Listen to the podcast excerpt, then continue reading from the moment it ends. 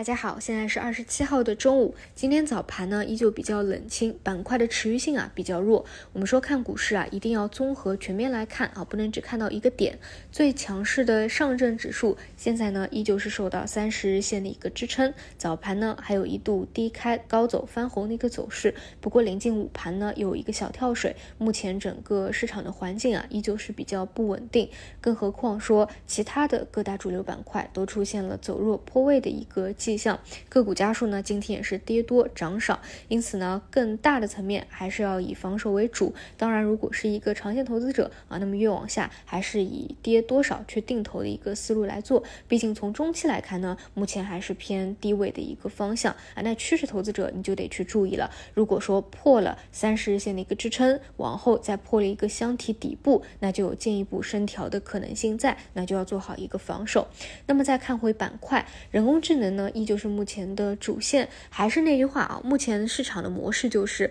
核心的标的。大跌了会有资金去捞，但是大涨了有资金去做一个兑现。目前呢还没有走出一个二波来，还是一个横盘震荡的思路，所以就可以看到上周连续大跌走弱，出现较大亏钱效应的海天，反而呢在今天出现了大涨的反抽啊。那么在周五修复比较好的，今天呢反而会比较弱势，这一点呢就完全啊跟以前大家熟知的那些短线的思路不一样了啊。你会觉得日内最强的后一天呢还有的看点。但是现在呢，一家就会比较弱，一定要去转变模式啊，在注册制的新规之下。大资金呢也在逐步摸索啊，哪类玩法是比较好的？目前来看呢，就是有容量的趋势类的标的会更加的适应一些。而今天早盘有活跃的一些光伏板块呀，包括跟甲流相关的啊药的板块，悉数呢都出现了高开低走、持续性不佳的一个走势。所以这个阶段啊，千万不要看到哪个板块今天表现好了就去追涨，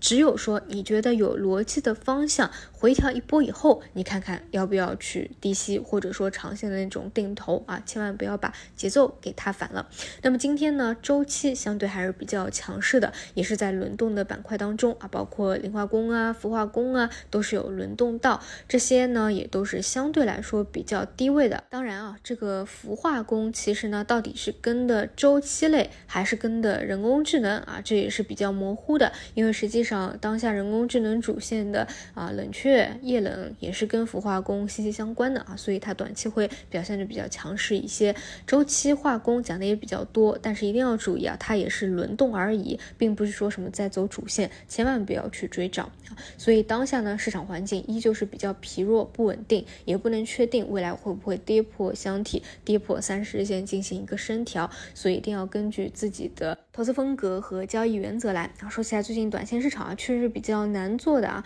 那我就想起昨天晚上看到的一个瓜啊，在平淡的市场当中。给大家吃吃瓜，顺便呢有非常强的一个警醒意识啊，就说某球上呢有一个一万多粉丝的啊，每天呢都发自己的交割单，感觉呢短线操作的很好，这种风格呢就是重仓单压啊，然后赚钱的这种风格。那大家知道啊，如果就是赌博嘛，你赌博赌对了，那你可能啊这个收益就比较好看，能吸引到很多的粉丝。结果呢还真有散户啊交给他代客理财啊，甚至不乏有大几百万的啊，四百万。的账户交给他代个理财，然后事情是怎么暴露的呢？上一周不是那个大牛股奥联电子爆雷了嘛？那他在这个平台上啊还炫耀过自己本来是持股这个大牛股的，但是呢在粉丝的追问之下啊，后来发现啊他根本就没有持这个股，都是模拟盘啊，都是 P 图 P 出来的。然后这个交给他代客理财的，啊，在短短啊一个月或者几个月的时间当中，已经是亏掉八十十多万了啊。然后呢本来约定着什么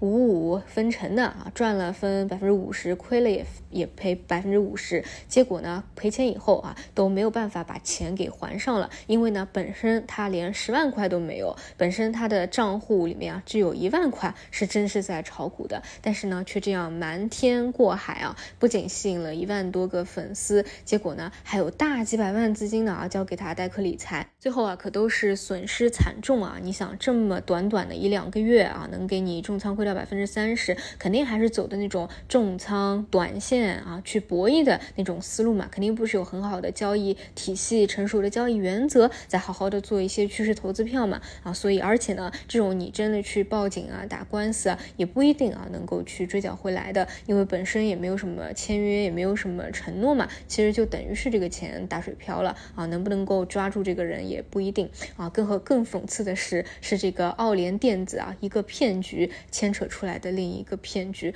所以呢，大家一定要擦亮眼睛啊！你说就在各种平台上，每天啊都说自己短线啊抓住几个板啦，收益多少啦啊，没有说短线不好的意思啊，就一方面本身呢这些图它也是可以 P 出来的，另外一方面呢就是它确实有一定的这个运气的成分在嘛，它可以把赚钱的给 P 出来，对吧？把这个亏钱的给隐藏掉，而且呢你环境好的时候，你总归能抓到一个给你快速能够翻倍或者更多的，但是你从长期来看还真的不一定，它是一个非常稳定的一个收益，再加上啊这种没有规章制度的代客理财本来就是违法违规的嘛，所以大家还是要擦亮眼睛啊，千万不要被这种给诱惑进去了，还是要多去看一下，尤其是现在现在啊这个注册制的新规下，本来呢也都是利好一些大趋势的容量标的啊，包括我说过嘛，我觉得长期来看，二三年到二四年就是长期比较向好的一个黄金窗口，哪怕短期要回调，你长期哎这不会回调下去，又是一个很好的你去做趋势低吸的一个机会。就我觉得大家好好做啊，之后一两年应该都还是能够有个比较不错的收益的，没有必要因为这个